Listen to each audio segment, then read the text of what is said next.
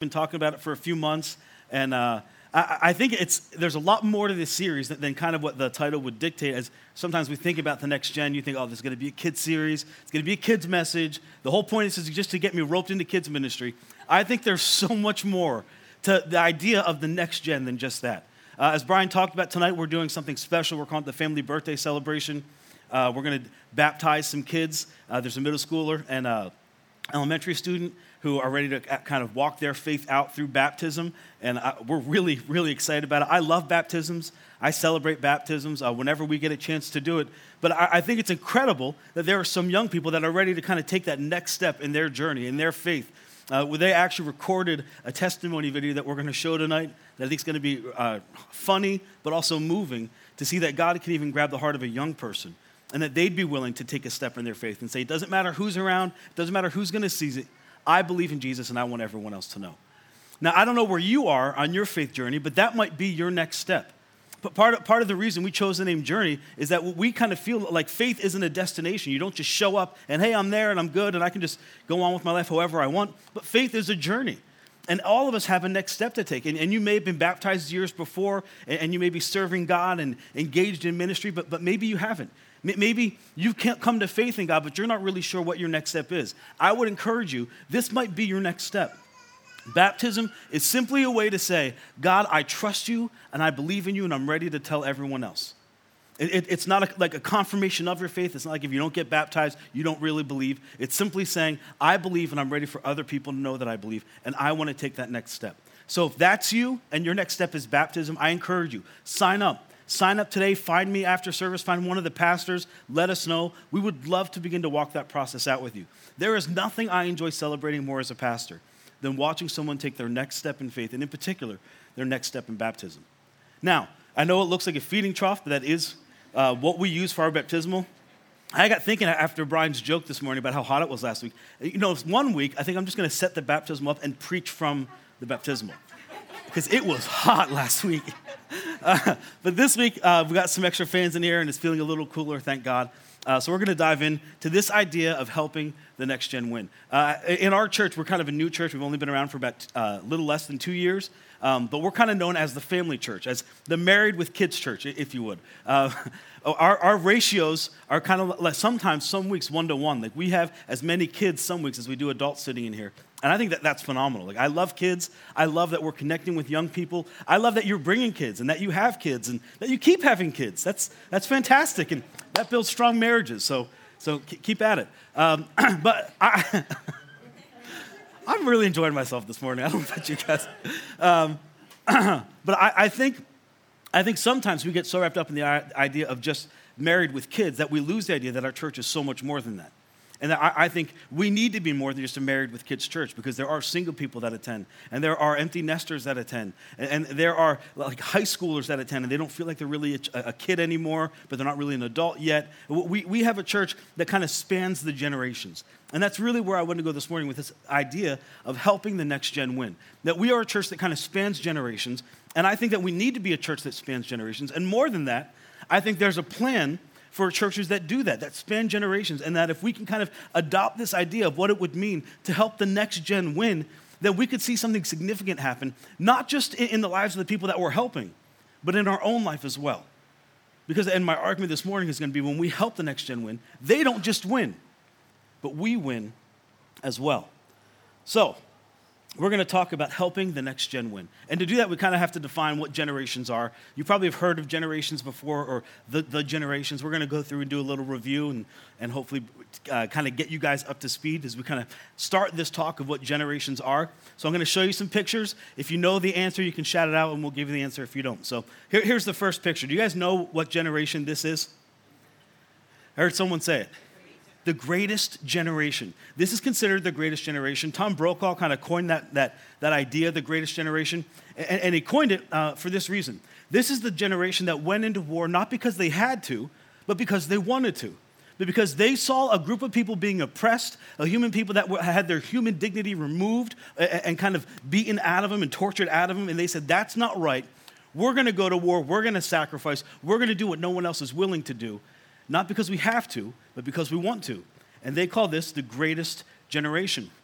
Uh, here's another one for you You guys know what this one is? Baby boomers. Baby boomers. Do you guys know how baby boomers got their name? No joke. People from the war came back. They were really excited to see their spouse, like really excited. You know what I'm saying? And about nine to 10 months later, there was this boom of babies. This is the baby boomer generation. You may have been able to identify yourself with one of these generations. Maybe this is the one. Here's uh, the next one. you guys know this generation? Generation X, the Gen Xers. This is actually the Breakfast Club, if you know that or not. But this is Generation X. This is the generation I'm from. There's a lot that's been said about this generation, a lot that probably will be said about this generation. Uh, but I, am particularly fond of this one because that's the one I'm from. And who doesn't like the Breakfast Club? Uh, let's go to the next one. Here's the next generation. You guys know what this one is?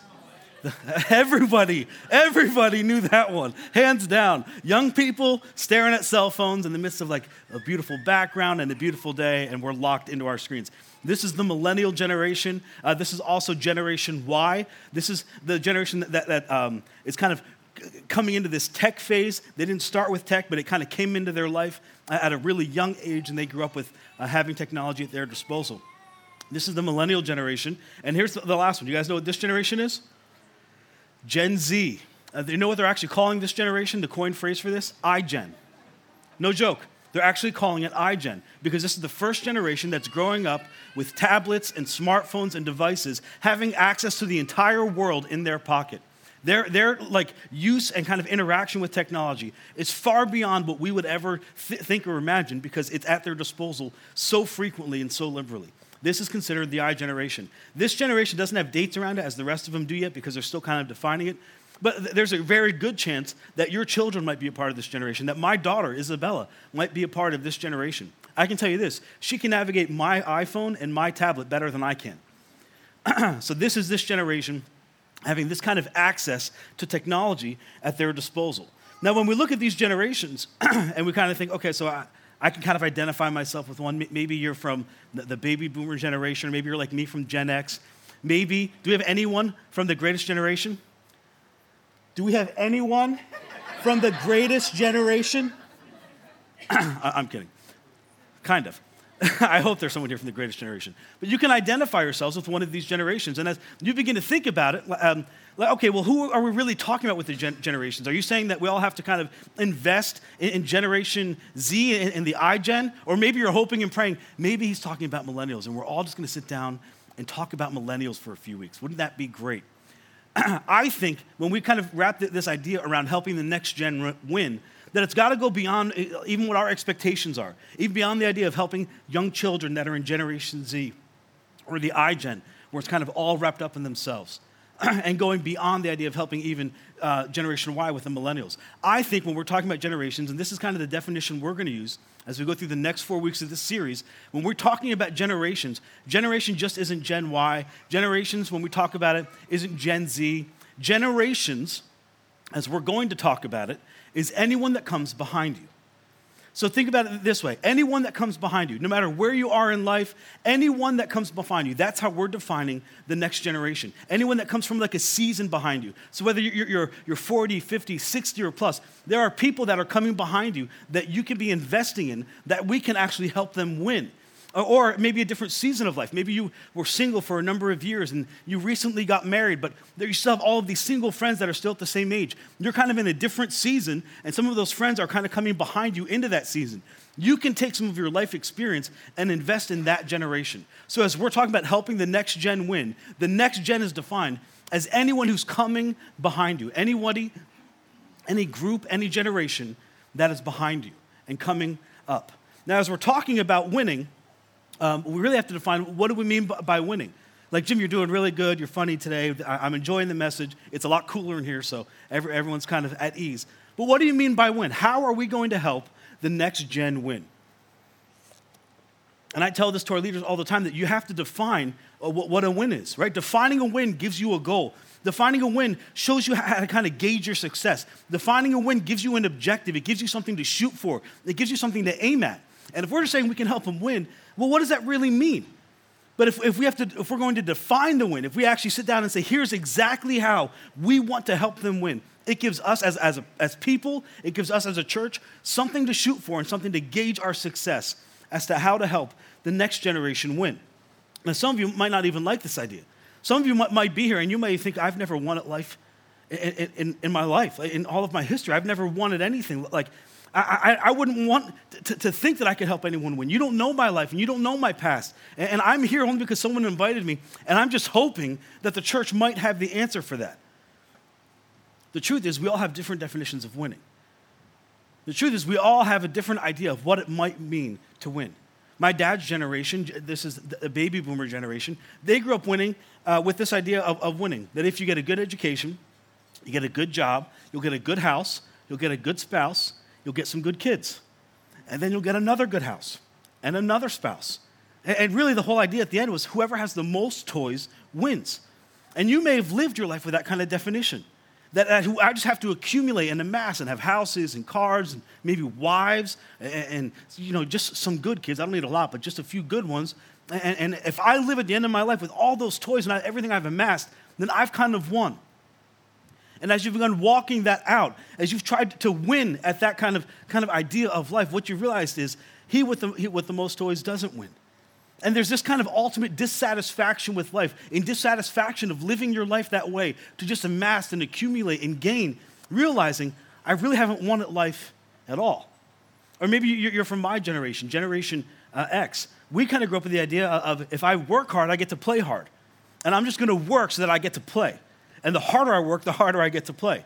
And it's just kind of the sick cycle of living for the weekends. We work five days, we work really hard, and we get a lot of stuff, and then we go out and we enjoy ourselves on the weekend, and it's our time. And it's just this, this simple cycle that goes over and over and over, and you never really feel like you're winning. Because no matter how hard you work, you can't enjoy all of it with all the time you, the little time you have.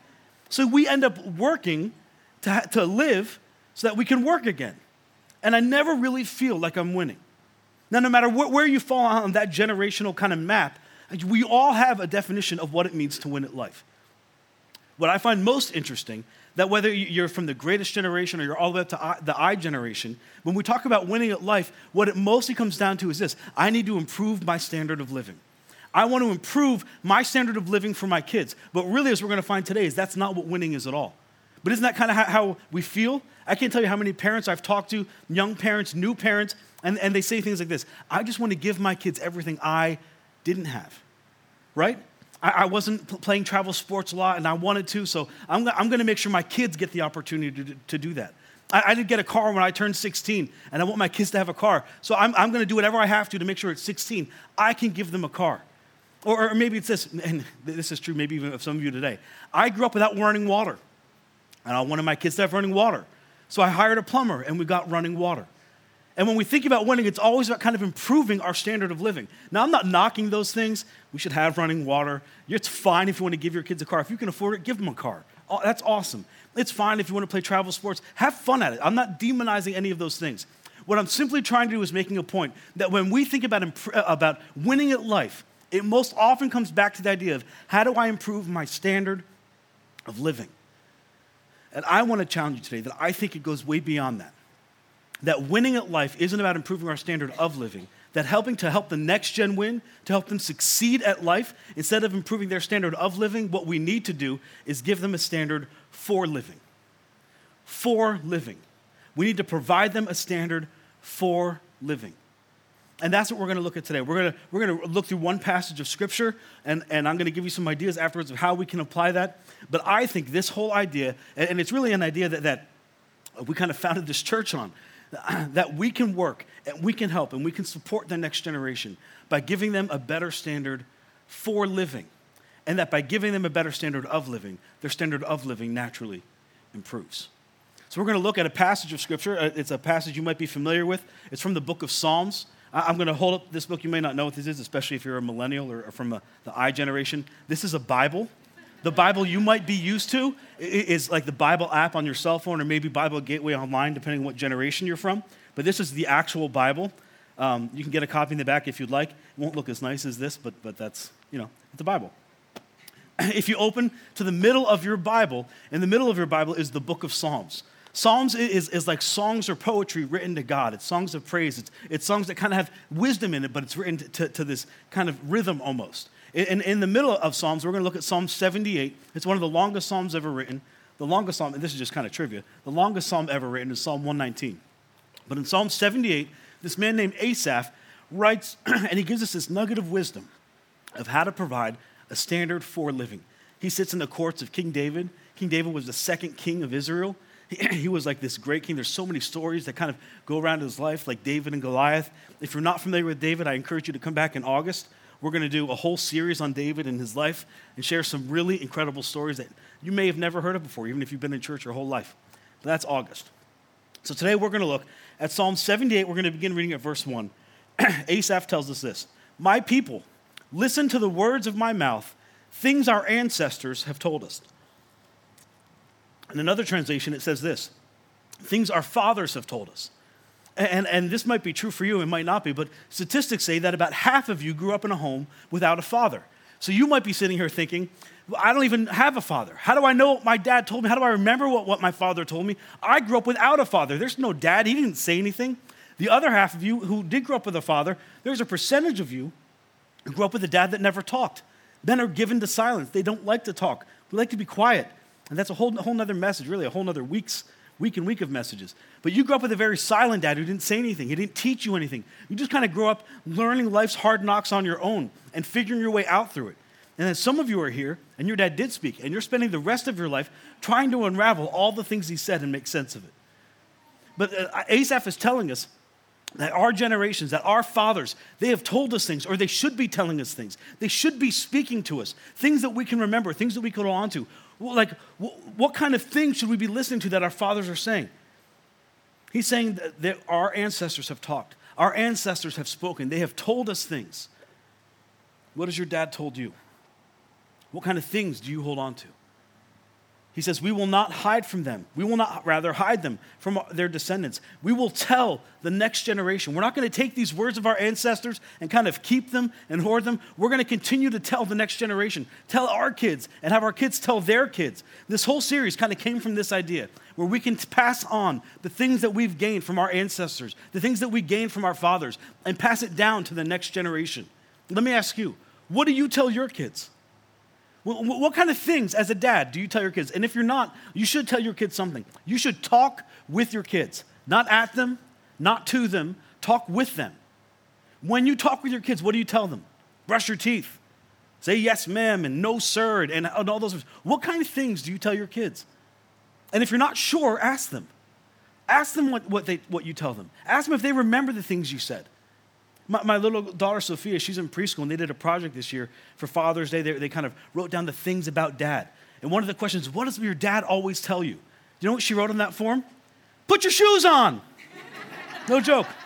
That's the one thing my four year old daughter remembers from her dad. Put your shoes on. Now, granted, she needs to put her shoes on. She runs around barefoot all in the winter. She runs outside in her socks. Like, she just needs to put some stinking shoes on. But what caught me was that's what, she, like, if I were to die today, that's how she's gonna remember her dad. Not, I love you, not you're beautiful and you can do anything. Like, put your shoes on. What do you tell your kids? Seriously, dads, moms, what are you telling your children? What kind of things are you saying? What kind of things are you pouring into their life? Asaph tells us these are the things we should be telling them the praiseworthy deeds of the Lord his power, and the wonders he has done. Now, this was written in kind of the, the middle uh, uh, of the Old Testament history, in the middle of the Bible. There's all this history of the Old Testament, and the things Asaph is talking about is all of those incredible things that God has done beforehand. Like how the people of Israel were in captivity in Egypt as slaves, and, God sent these plagues and, and set them free from slavery. And then He took them th- literally through the Red Sea and then into a desert where He provided food and drink miraculously, all the way through to the promised land. Like, like these incredible stories that have been written about from our ancestors and their ancestors and their ancestors. Like all of these amazing stories. And if you're here this morning and you're kind of new to church and you're saying, that's ridiculous, I don't believe any of that, here's what I want you to know that's okay. I'm not asking you to. They did. They believed it and they continued to pass it down and pass it down and pass it down. But here's what you need to know all of those stories of deliverance, all of those stories of provision, those are all foreshadowings of what I do want you to believe in, and that's Jesus. Those are all foreshadowings of what Jesus would do, how he would come and deliver his people, how he would come and provide a way of life, a better life. We say this all the time that following Jesus will make your life better and make you better at life. All of those things that the, these Old Testament people were talking about from their ancestors. This is all a foreshadowing of what's to come with our Messiah, Jesus. And Asaph says, when you tell these people this, when you need to tell them about God, you need to tell them about what he done, uh, what he has done. He says in verse 5, he commanded our ancestors to teach their children so the next generation would know them, even the children yet to be born. And they in turn would tell their children. And they in turn would tell their children. And by doing so, we're helping the next gen win and the win and the generation after that and the generation after that by talking about the things the Lord has done, by remembering his good deeds, by remembering his power. And what's interesting here is he talks about four generations. There's grandparents telling their children that are now becoming parents, and those parents are ter- telling their children. And he says if they continue to pass this down, those children are going to tell the children that aren't even born yet, so that those unborn children can tell their children. And that's how we help the next gen win. They were providing their children a standard for living, not simply of living. And then he said, The reason you want to tell them this, there's a result that happens. Then they would. If you begin to tell your children, if you begin to pour into your children, if you begin to speak with your children, reminding your children of God, reminding them of his ways, reminding them of his power, reminding them of his deeds, then they would put their trust in God and would not forget his deeds, but would keep his commands.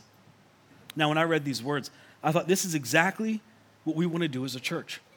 We want to help the next gen win. And when it comes to help the next gen win, we want to provide them a better standard for living rather than improving their standard of living.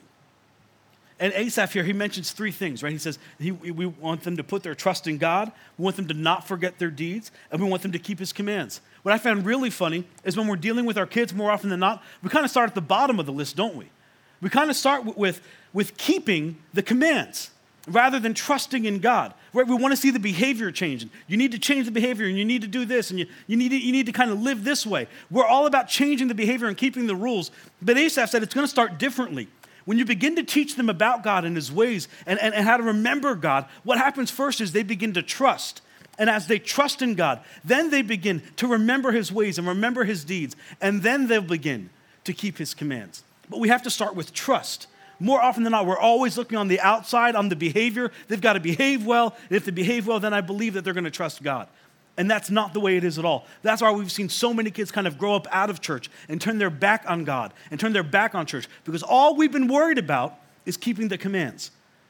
And Asaph said that comes last. The trusting in God comes first. They will trust in God. And by trusting in God, they'll remember his ways, they'll remember what he said, and then they'll want to keep his commands.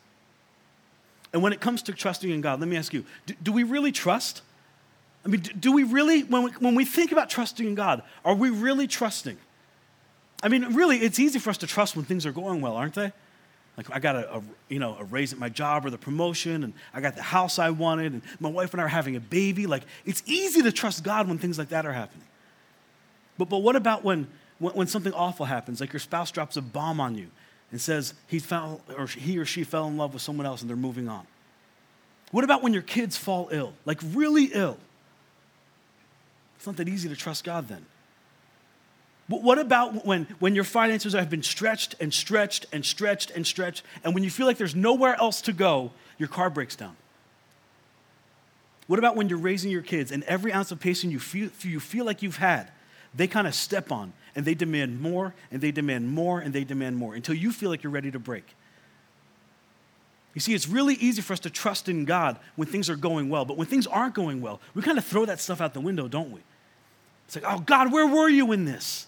How am I supposed to trust you when you let something like this happen to my life? I find it really interesting that when we kind of get that pressure, we forget his ways. We forget what he's done. I mean, we could sit here and make a list a mile long of all the things God's done in our life and how He's, he's spared us or saved us or blessed us or, or did this incredible thing. And then one thing doesn't go our way. It's God, come on, where were you? How can I trust you? See, we've all had times like that. And the first thing that kind of goes out the window is our trust. Asaph said, We will trust him first. You start with trust. And then we move to keeping his commands. And what commands is he talking about? You see, in, the Old Testament, there are so many commands, you couldn't remember them all. There's over 613 commands, 1613s. Do this and don't do this. Thou shalt and thou shalt not. There's the Big Ten, right? The Ten Commandments that everyone knows and everyone's supposed to keep.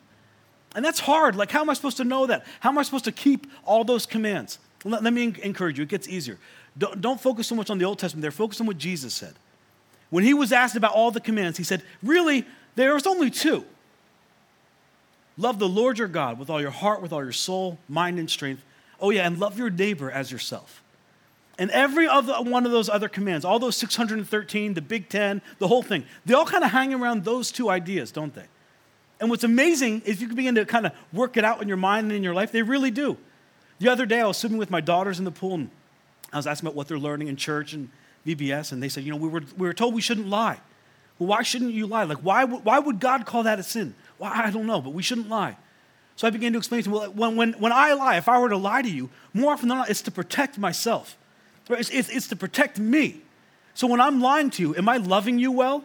I'm like, well, no. Well, who am I loving if I lie to you? Well, you're loving yourself. And that's why God calls it a sin. Because God said the most important thing in the world to do is to love God and to love the other people. Jesus said, A new command I give you, that you will have love one for another. You see, that's the commands. That's keeping the commands. When we begin to understand, wrapping our head around this, that, that for so long, we've kind of lived in a world that's like me centered, right? Our, everything else in the universe kind of wraps around me and my wants and my desires and my needs, and maybe me amassing all of my toys so I can win at life, whatever it might be. But this whole thing, this whole idea of Christianity, and if you're new and, and you're like uncertain because uh, everything I said so far doesn't make sense because that's not how Christians you know live, that's how they should live. By loving you and loving God, by putting other people before themselves and keeping His commands.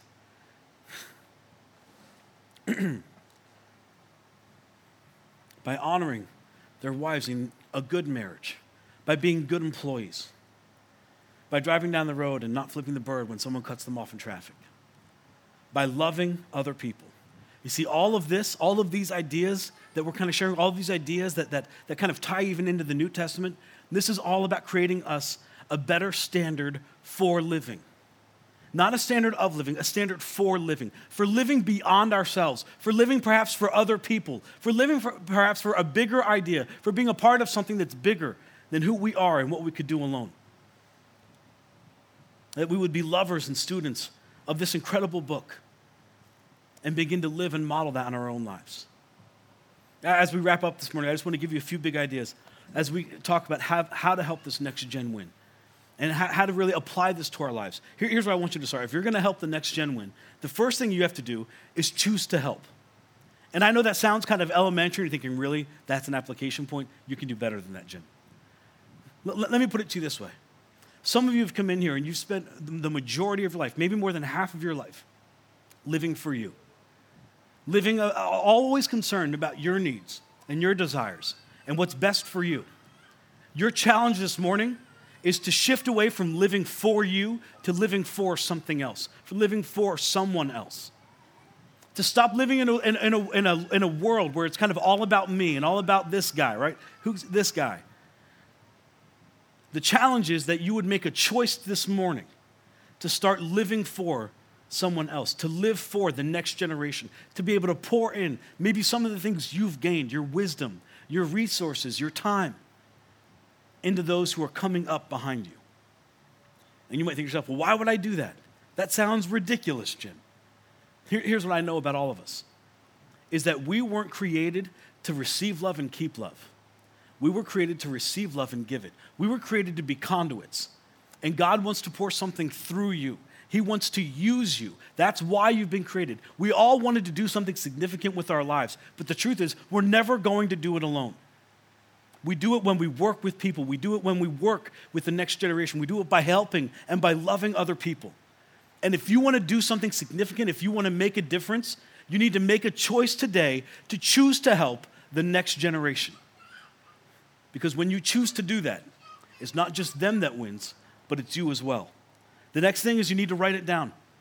You need to begin to write down some of the things you're learning in life. I, am like an avid note taker. I'm always pulling my phone out in the middle of meetings, conversations, and it might seem rude, but I have a very bad memory. At least that's what my wife tells me. I, I don't really know. I forgot.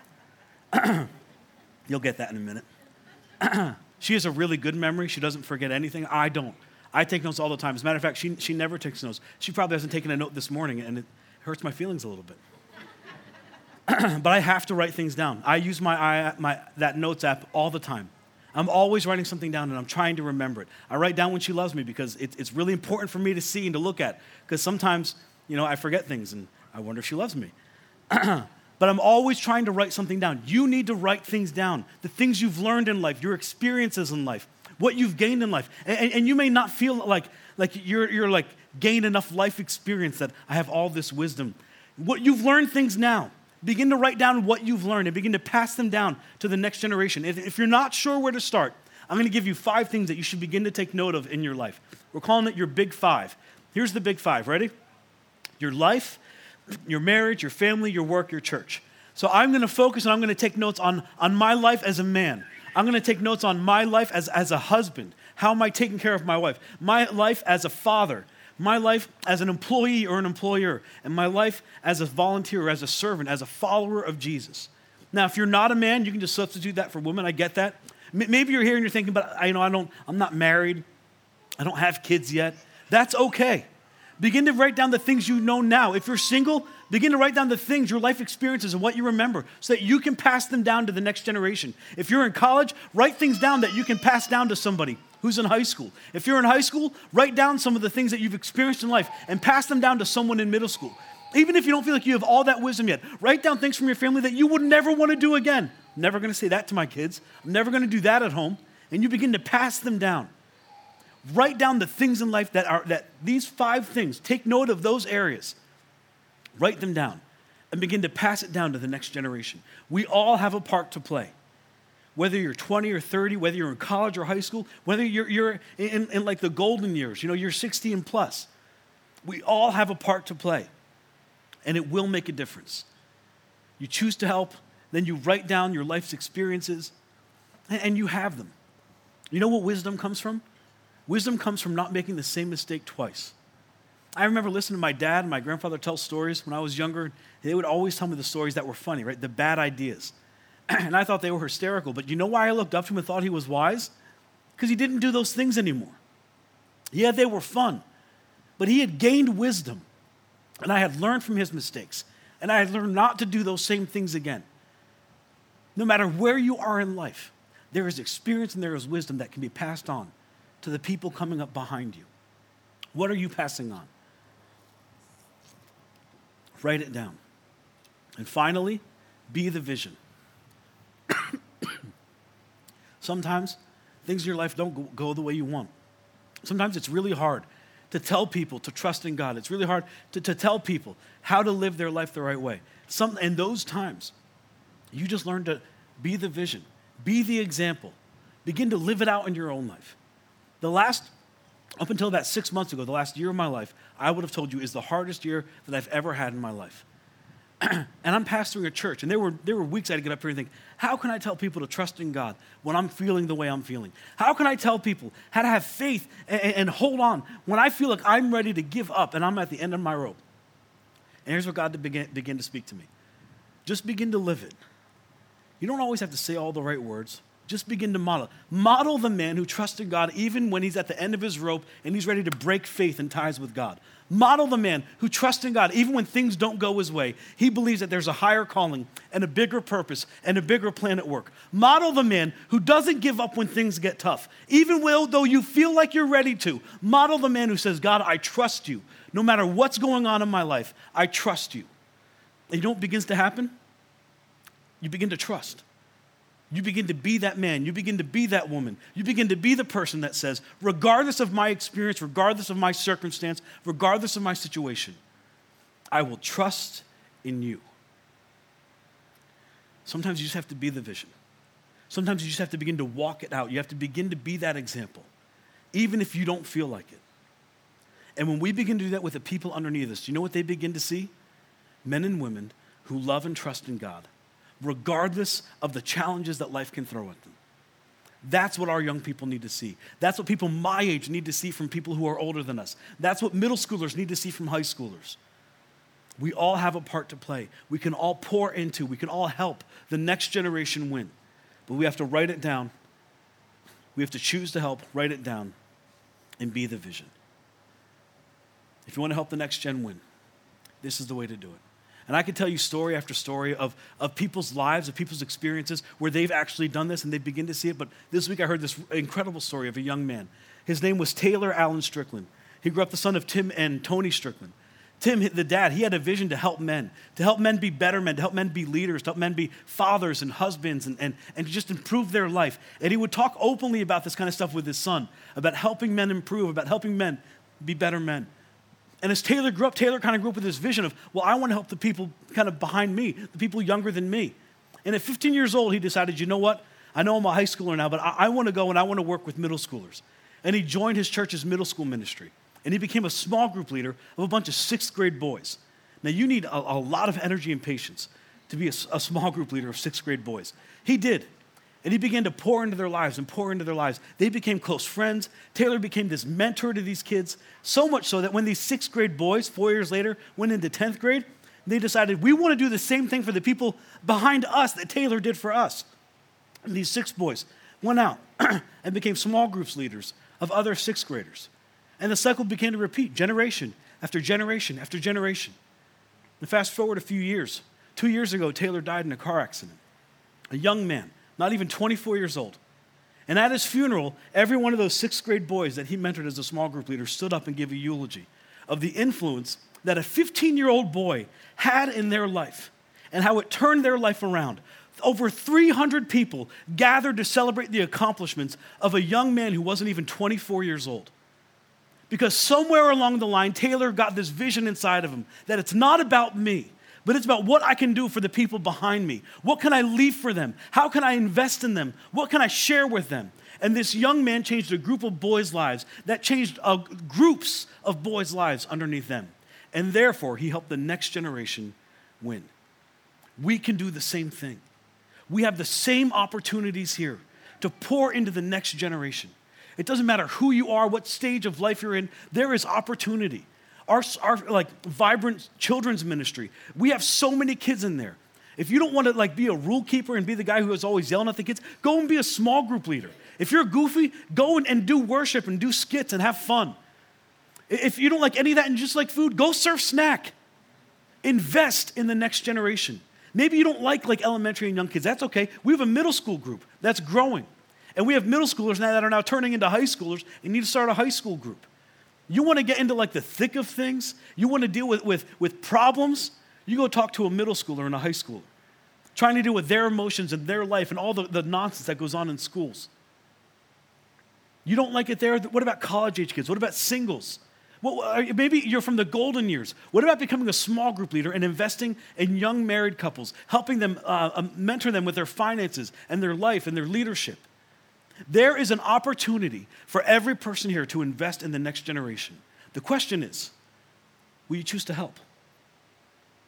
We have an incredible opportunity coming up in just three weeks. We're leading a sports camp over at Hamden Academy. We're going to have an opportunity. We have over 50 kids already planning on coming, and we're expecting more. We have an opportunity to do something to invest in this next generation, to help them win.